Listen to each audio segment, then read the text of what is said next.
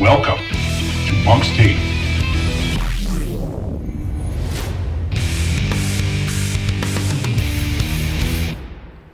Hello, everyone, and welcome to episode three of the second season of Monk's Take.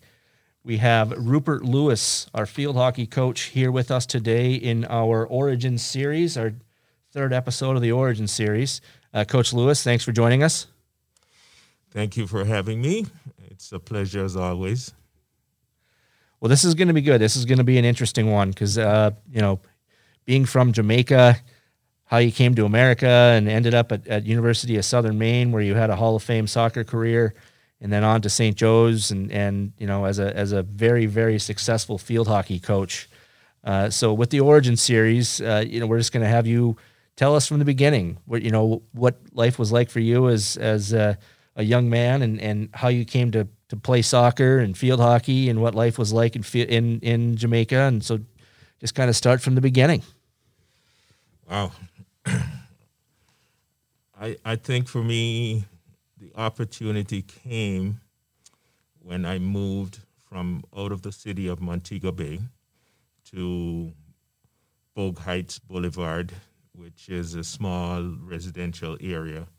And um, we created this little niche of friends.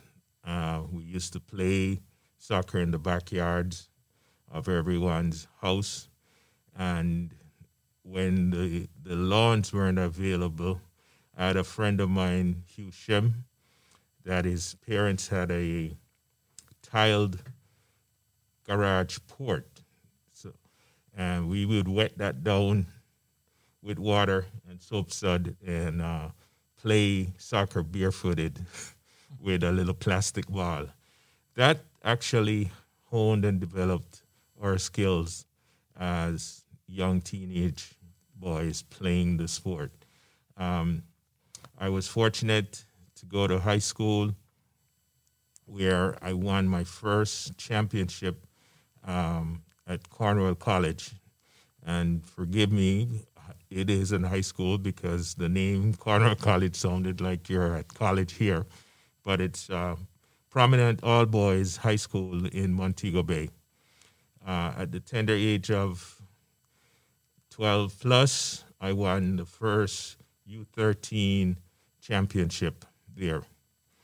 From there, um, the, the natural order of things is to play U fifteen and then varsity. Um, the coach that was coaching the U fifteen team did not allow me to play because I went with my family on uh, a summer trip, and he had started coaching the team during the summer, preparing them for the, the fall season. So I was not allowed to play U fifteen. I ended up playing the second team of the varsity and did so well during that second team that they moved me up to varsity. So I skipped U fifteen and ended up playing The, the varsity, which is the, you know, the under nineteen high school team. We we had a very successful run. And then after high school, I decided I wanted to pursue a higher education and ended up putting on a wait list for a scholarship for Howard. From being selected uh, for the Jamaica under twenty-one team, um, we had five players that were selected to go to Howard University. We had three, and I was in the second phase with the other two guys that were slated to go up. However, that scholarship fell through because they ran out of money, and um, it didn't happen. And I was able to reach out to my childhood friends that ended up having a scholarship at Southern Maine. Um, Harold Chappie, manager, was the coach there, one of the greatest recruiters that I've ever seen because he could convince anyone to attend um, Southern Maine. And he put together quite an eclectic group of players from England, uh, Africa, national African player, uh, Italian player. And one of my best teammates at the time was uh, Don Francisi and Joe Atterbury out of New York. We spent the uh, four years together as players and had quite a terrific uh, career playing soccer at Southern Maine.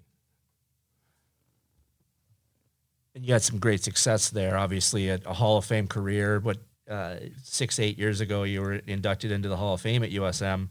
Uh, just talk about your playing time at U S M and, and uh, you know, the success the team had while you were there. Uh, U S M was very interesting. Um, we had a great time. We had a group of guys who loved the sport of soccer. So during our lunch breaks, we would all find a room or a space, take our regular school's clothes off and put on the, the gear, and we would be playing. No one prompted this. This just happened naturally. And because of that chemistry, we had a lot of success. We we were fortunate as freshmen to go to the national tournament and finish fourth, I think, in the national tournament. Um, this was the first time that I saw snow. I can never forget it. It, it. It was Springfield, Illinois, playing in these wide open fields, and all of a sudden, snowstorm. um, it was a wake up for me. Um, but we had fun. I I don't regret a day of not spending time with those guys because we bonded, you know. And with four years of playing with the same group of guys, you know, we had some very interesting trips along the way. Um, one one that comes to mind is my sophomore year going to a Florida trip where we drove two vans twenty-five hours straight.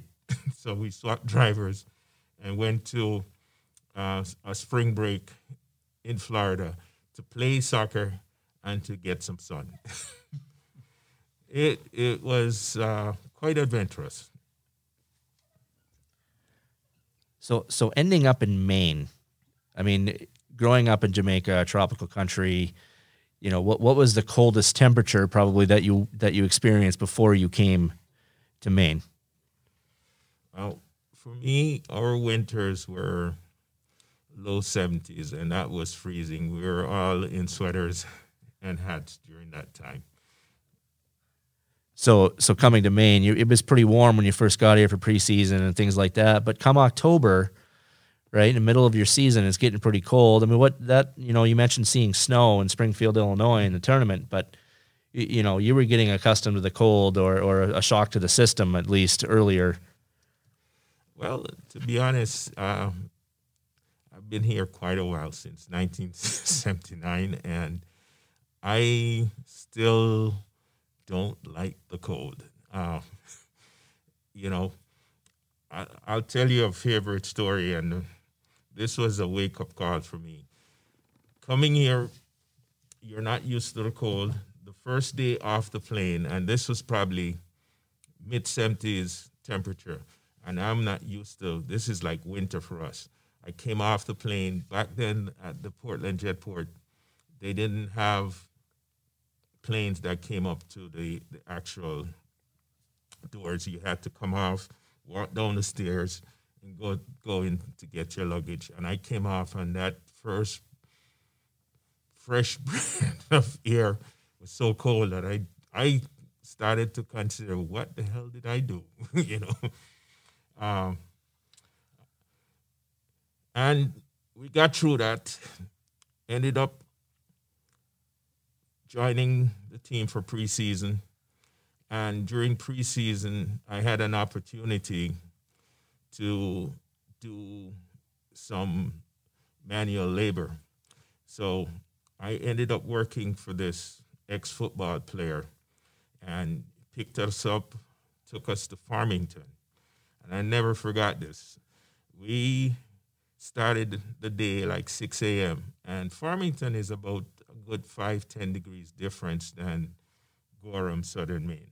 And when I went there, this guy was taking two small Christmas-looking trees and planting them. He's lifting two trees at a time. We were struggling with one. But it was so cold up in Farmington that I couldn't feel my fingers. After the day's work, he said, "Are you ready for tomorrow?" I sort of shook my head and said yes, but we never showed up. And it probably wasn't even that cold. It was just cold for you because you weren't used to it. You're so true. Uh, just not used to the cold. And, uh, you know, as the years went on, you learned how to dress warm and and deal with the, the cold temperatures. So that, that kind of, you know, your your soccer career ends. Now, now talk about field hockey and, and how that started. I know that's a that's a sport in your home country. You know, men playing field hockey, not so much here, but, you know, you end up coaching uh, at the college level. Let's kind of talk about how you got your start in coaching in America at the field hockey, uh, you know, in the field hockey realm. That is a very interesting journey for me. Um, I ended up in my senior year at Cornwall College. We had a boys field hockey team, and that senior year after soccer, because field hockey is played in the spring. Soccer is played in the fall. So for me, I was a three-sport athlete. I played soccer in the fall, and then I swam in the winter. And then in the spring, just to keep myself active, I did field hockey. Um, so that senior year at Cornell, we needed a coach, and we needed to reignite the, the field hockey passion amongst the young men that were attending school. I ended up playing and coaching, not having no experience of, of coaching, but had a strong passion for the game and so forth. With the experience that I had, I ended up with uh, two of my players getting called up for the, the national team. Field hockey ended in Jamaica, came to the U S, played soccer for four years, and then at the end of four years, because I was on a tuition waiver, I needed to give back to the school. So I looked at the opportunity of coaching soccer or coaching field hockey, which back then nobody had seen guys playing field hockey with a stick, you know. And uh, I ended up being the assistant coach under Paula Hodgkin for ten plus years. So after school, I worked at Unum. I would leave Unum, drive fifteen, twenty minutes to Gorham, do a training session with, with the girls, and then you know, go to games. Um, at that time, I was still a young man. So one of the greatest things that I could do is get the team fit. Because when I got involved, the, the U S M program was not successful. We hadn't won many games in a long time. So I looked at the stats, how many games we allowed and how many games we were scoring. And I figured the best way to be a strong contributor to the program was to take on the defense. So I ended up taking on the defensive unit and turned the program around relatively quickly. Um, some of the great highlights is being able to beat Bowdoin.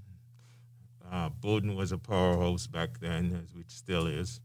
Uh, and introducing a reverse left-hand hit, which nobody had seen here. And, you know, just some tactical stuff that I took from my soccer experience and put it with Philarchy. And I, I had a good run. Um, during my time, we had probably, I would say, six or eight All-Americans over the, the ten years of coaching. So how did it come about, a step back just a little bit, um, how did it come about that you uh, joined the coaching staff at the college level? Um, was it right out of college? Who gave you your first job? You know, that kind of thing. Well, my first job came right out of college. Um, again, I was fortunate to get the assistant coaching position with Paula Hodgkin, tremendous, really great coach. Uh, She did quite a lot for that program, and, you know, good mentor. Uh, it I learned from the coaching realm the stuff that you needed to do behind the scenes. And, you know, at the same time, I was young, so I was very energetic, and I really left everything on the field there, you know. I ran with the girls during practice. I... Uh, focused on getting them ready for every competition that we had. And once we turned it around where we started having success, we became quite a threat, you know, to the Little East, and, you know, ended up going to the national tournament. Uh, I think one year our best finish was fourth in, in the national tournament. Well, that's incredible. And, and you were at U S M for how long? Ten years. Ten years coaching there. So so that leaves a spell in between U S M assistant coaching days and when you ended up at Saint Joe's, which was two thousand four, two thousand three? Uh, two thousand four, two thousand five. Um, so after ten years of coaching, Um, I was fortunate to have my first child, so I ended up leaving because of being a young parent. So I uh, spent time with the family. I got involved with coaching club soccer and then doing one, two years of assisting um, the men's soccer program there. And I did it because over the years, that program was riding high, and then things fell. And we really needed to reignite the program. So, you know, I was still young, still playing um, club and summer league. So I had a little bit more to give back to those guys. And I ended up uh, assisting Eric Miller, and I was there for two years with him. Uh, the year he got coach of the year, I was the assistant coach with him. And, you know, we ended up going to the, the national tournament that year. So so how did it come about uh, that you ended up at Saint Joe's? So that while you were coaching at U S M, I think towards the tail end, probably Saint Joe's just started their program. And in the in the ten years between when they started and when you came on board, you know, there were a handful of coaches, not a tremendous amount of success. Uh, success. It's not uncommon for a brand new program at the, you know, college level. Um, talk about how you ended up here and and uh, you know what what some things you did right away to help change the culture of the program. Well, me ending up at Saint Joe's, I think that was destiny, and I got a call from my mom that said, you know, you need to come home. I don't think your dad has a lot of time left. And I had to make that very difficult decision of leaving a job, which I just started, and then going going home. So I left, went to Jamaica, spent most of the summer there helping out at home, and kind of helping my dad get back on track. And uh, when I decided to come back to the U S, I had to find a job. And I checked our Portland Press paper and saw that they had an interim coaching position. So at the time, our A D was David Russo, and I came up to have a conversation with him just to find out what the job entailed and whether or not, you know, this would be a good fit. Well, I was so blown away by how friendly and open everybody was here on campus. I never forget this. What I thought would have been fifteen, twenty minutes meeting ended up to be about a couple hours. And on our walk from the A D's office over to the C A F, I met Sister Mary George O'Toole, and I can never forget this. This has stayed with me all my life. Um, I just felt this was where I should have been. And um, it was just such a great experience that when I took the job, I had no idea what I was getting into on how I would turn a program around. Well, it taught me a very important lesson, how to be humble and have humility in losing a lot of games. I lost majority of the games that we played that year. The one thing that kept me engaged and focused is that despite losing, none of these girls would ever be down. We still came out the next day, trained hard, and kept fighting. Fortunately, the last game of the year, we ended up winning. So when we had our banquet with the president and I was asked to speak, I said, well, the one thing I can tell you positively is that we are undefeated and we will stay undefeated. So I knew I had my work cut out for me, and I started recruiting.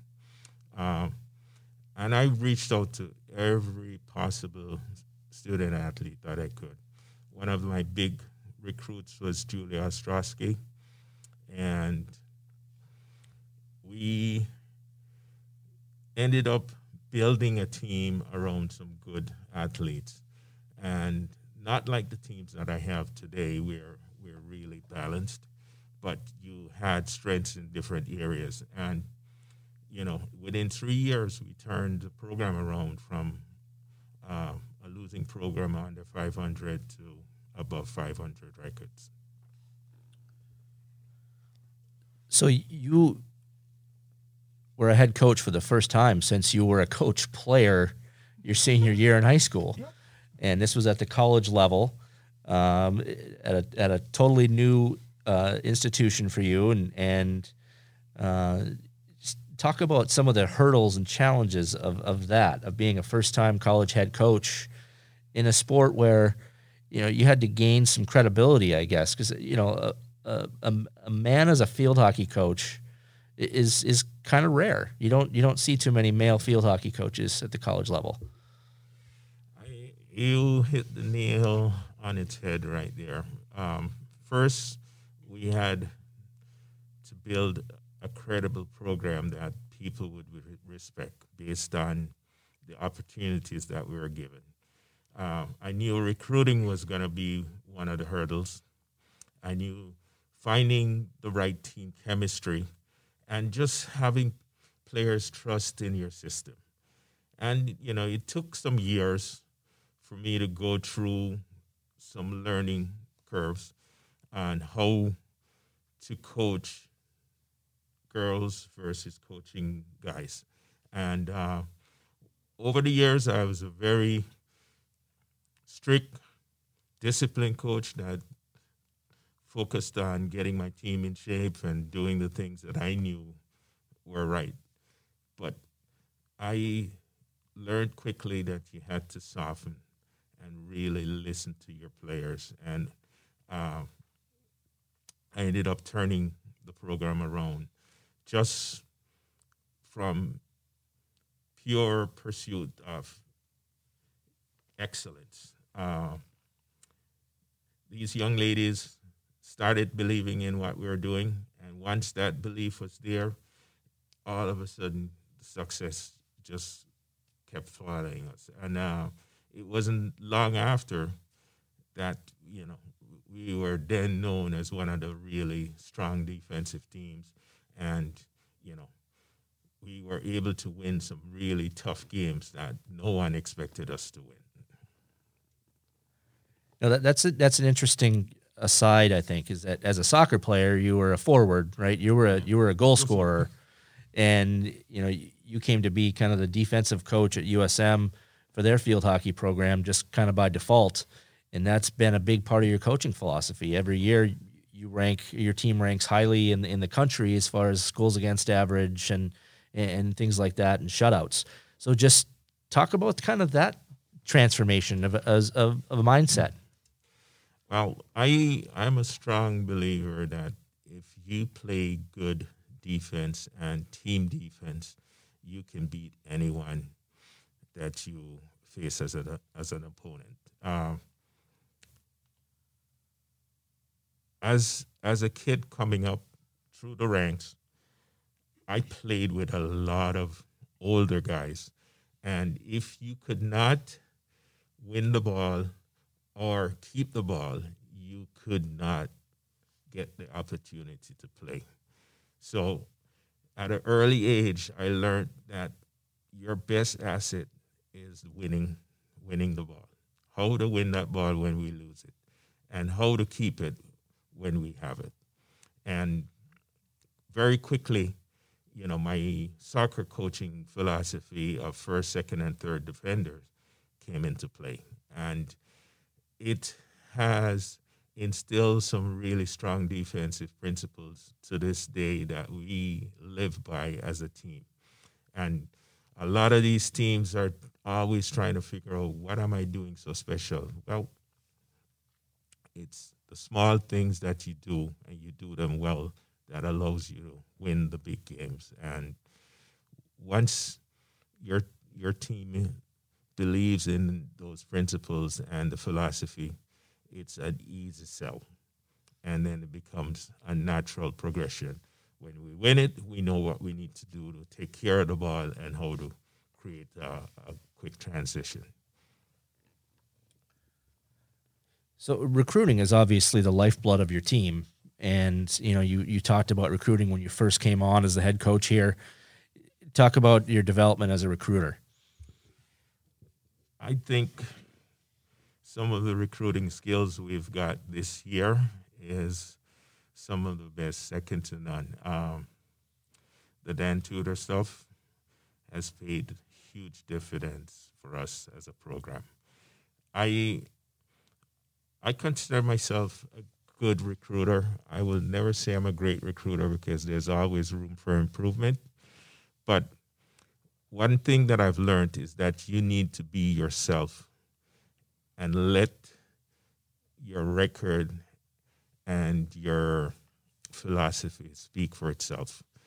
Uh, kids will see through the crap. And I think it's important that when you're sharing your philosophy, you're being very transparent and coming from the heart, because I think that's a very strong part of recruiting. Um, I've lost some really good players to other schools.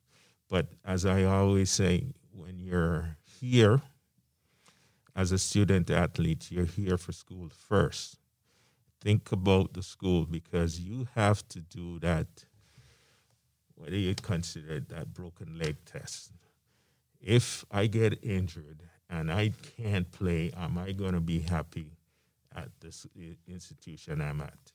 And that's one of the, the standard questions I ask, and I have those kids answer.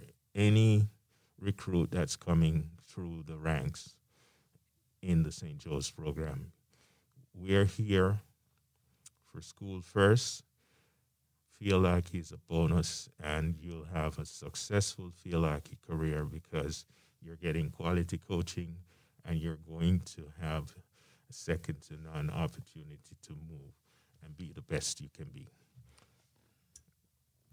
Uh, that's a great point, because you never know what's going to happen uh, with your with your health and and things like that. Uh, so, do you remember your first recruiting call? Oh, I I I'll honestly say I don't think I can remember the first recruiting call, but I remember my first home visit. I was so nervous that day that I didn't know how to approach the family that I was meeting. And my first home visit was one of our former captains, Carrie Buttons, when I went to her house. Um, it's a trip in Massachusetts, and this was my first home visit, and I'm like, you know, I don't know what I'm going to say and how I'm going to break the ice and so forth. And they made me feel so welcomed that everything started flowing naturally. And I, I became myself. And I think it's because of just being myself and seeing the type of person I am and the passion that I had, I was able to get Carrie as one of my recruits that year. That's great. That's a question I like to ask because... Uh, you know, as a former baseball assistant, I remember mine, and you know, it, it can be pretty awkward if you don't yeah. don't have a script or you don't know exactly what you're going to say, depending on how they answer. But the home visit one is, yeah, yeah, you're you're in their realm. If it doesn't go the way you want, then what do you do? Yeah, I again, as I said, it, it was very nerve wracking. I remember driving up, taking some time to find a house in that neighborhood, and you know. Not knowing what I was going to say and how am I going to sell this program, and we didn't have a lot of wins and so forth. But uh, I think it was such a welcoming environment that I, I just easily became myself and let the conversation flow. Perfect. Now, you, you brushed upon quickly about how much success th- that your program has had, and it's been Uh, remarkable for sure, considering where you started, and, and and you know that's how it is. You know, when you have to change culture, and it, it takes some time. Uh, you've had some great players, but this four-year consecutive championship run uh, has been uh, pretty remarkable. Talk about you know winning that first one finally, getting to Montclair State, mm-hmm. having that huge win, a national mm-hmm. tournament upset, and uh, you know just kind of just becoming. The, the staple in the conference with some pretty good competition. Well, I'll I'll share with you something that I don't say too often. I've been to many championships, and I've seen that top prize slip away for various reasons. And I think those lessons have stayed with me. Even winning my first championship, it was pretty exciting. But I also knew what it felt like on the other side. And, you know, one of the things that I do after every championship game, I will go over to the coach and congratulate them. Um, humility goes a long way. And I think it took me some years finding my niche and finding the right players that believed in a, a system that we played in, with that afforded us that a success. Um, you know, and to be honest, coaching is giving these kids some direction and guidance in getting there, but they have to do it. And without their tenacity and belief, you know, we wouldn't have the success we've had to date. Uh, I've had some really great players, and I say great players. I've had some some kids come through the Saint Joe's ranks that could have been playing Division One level field hockey. And without a doubt, if they had chosen to go there, they would have been successful. But I am so privileged to know that we have a strong group of ladies who are constantly part of this family for life, that uh, have laid it on the line and done some great things to get this program to where it's at. Um, we're a dominant team right now. And like any strong team, others will be coming for you. So, you know, I'm going to enjoy the success while it lasts. But at the same time, I know success does not come easy when you're a champion. You have to fight to make, remain on top. One of the hardest things to do is repeat, right? So that's that's definitely true. Now, I, I, I want to wrap up this conversation. It's been it's been great talking to you about some of this stuff. I always learn things about our coaches I never knew when we do these Origin Series podcasts. Uh, now, Rupert, you're a you're a uh, a multi-layered individual. Okay, you you uh, you know you're the coach. You're uh, you know uh, director of our, our budget here in our department as your secondary role, but also um, you're quite the cook. Okay, and uh, you are a very successful D J, and I don't know that everybody knows that about you. Probably a lot do, uh, but you know you're good at so many things. It's it's uh, it's pretty cool to to hear some stories about you know how you got started in these other areas.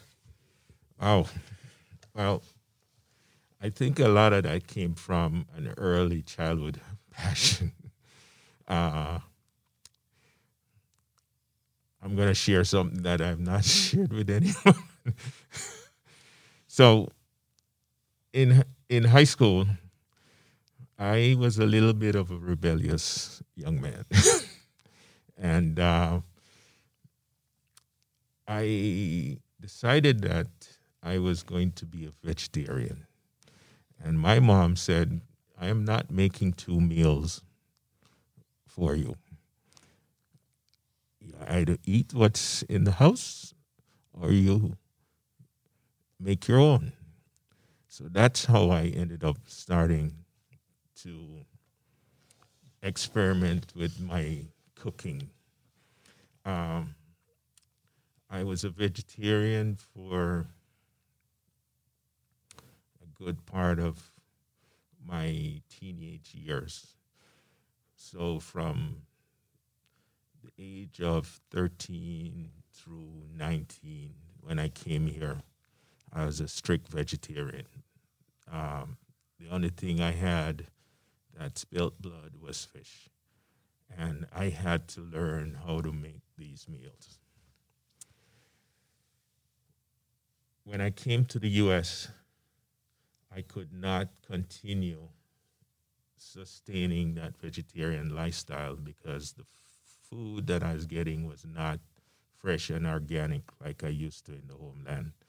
So I ended up getting sick, and it forced me to make a decision and finding protein another way. So I ended up eating chicken, and then from chicken led to red meat, which I've now cut out of my diet again because I think that that's something that it's a choice everyone has to make, but I think you can sustain a strong, healthy lifestyle with vegetables. Okay. So in high school, we used to have a fund of playing records. So I became a strong record collector. And we had little forty-fives. And uh, I had a little turntable and a speaker.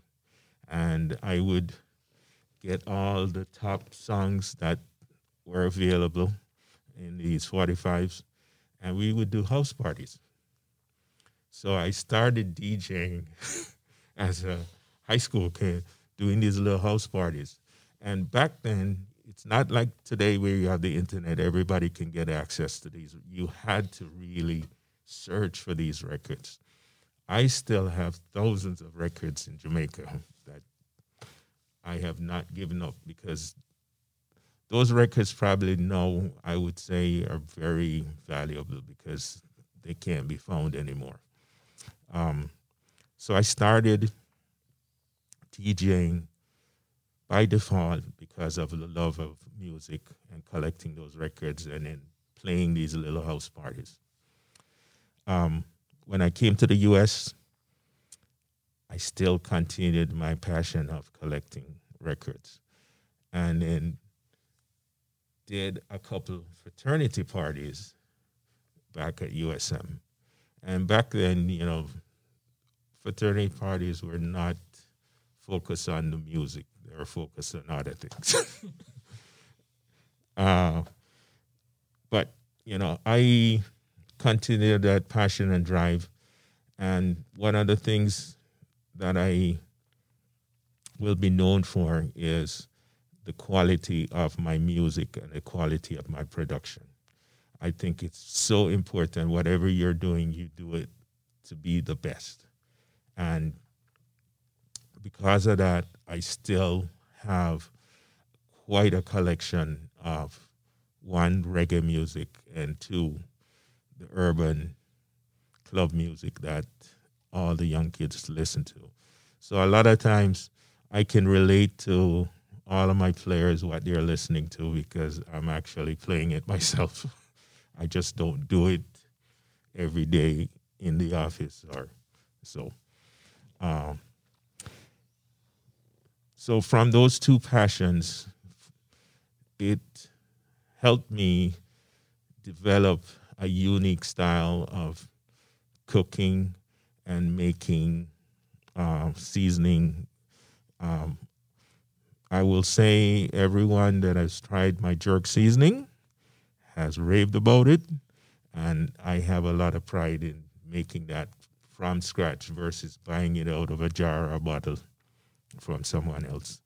And at some point when I'm done coaching, I think that will be my next journey. I'm actually going to produce uh, a jerk seasoning under my name. Well, folks, you heard it. You heard it here first.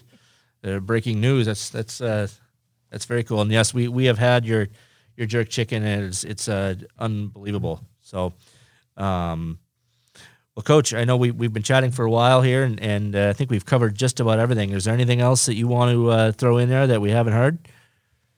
Um, well, I think my journey still continues. You mentioned about having four in a row. I think that journey is not over. And uh, I'm looking forward to the day when we're not in a mask and being able to get back on the field and really have another opportunity of growing this program to another level. Um, it's interesting when you get older, sometimes some of the young folks will say you're getting softer, but it's just that you're getting wiser. And now that I'm a little bit older, I'm learning some things that allows me to have success with, with not as much effort as I had to do before. Well, that makes sense, definitely. Well, Coach Lewis, thank you so much for joining us. This has been a pleasure. And, uh, you know, it's it's always interesting to hear the, the origin stories of our coaches, but yours in particular is unique. So very cool, and, and thanks again. Well, folks, that has been Monk's Take, Season two, Episode three. Thanks for listening.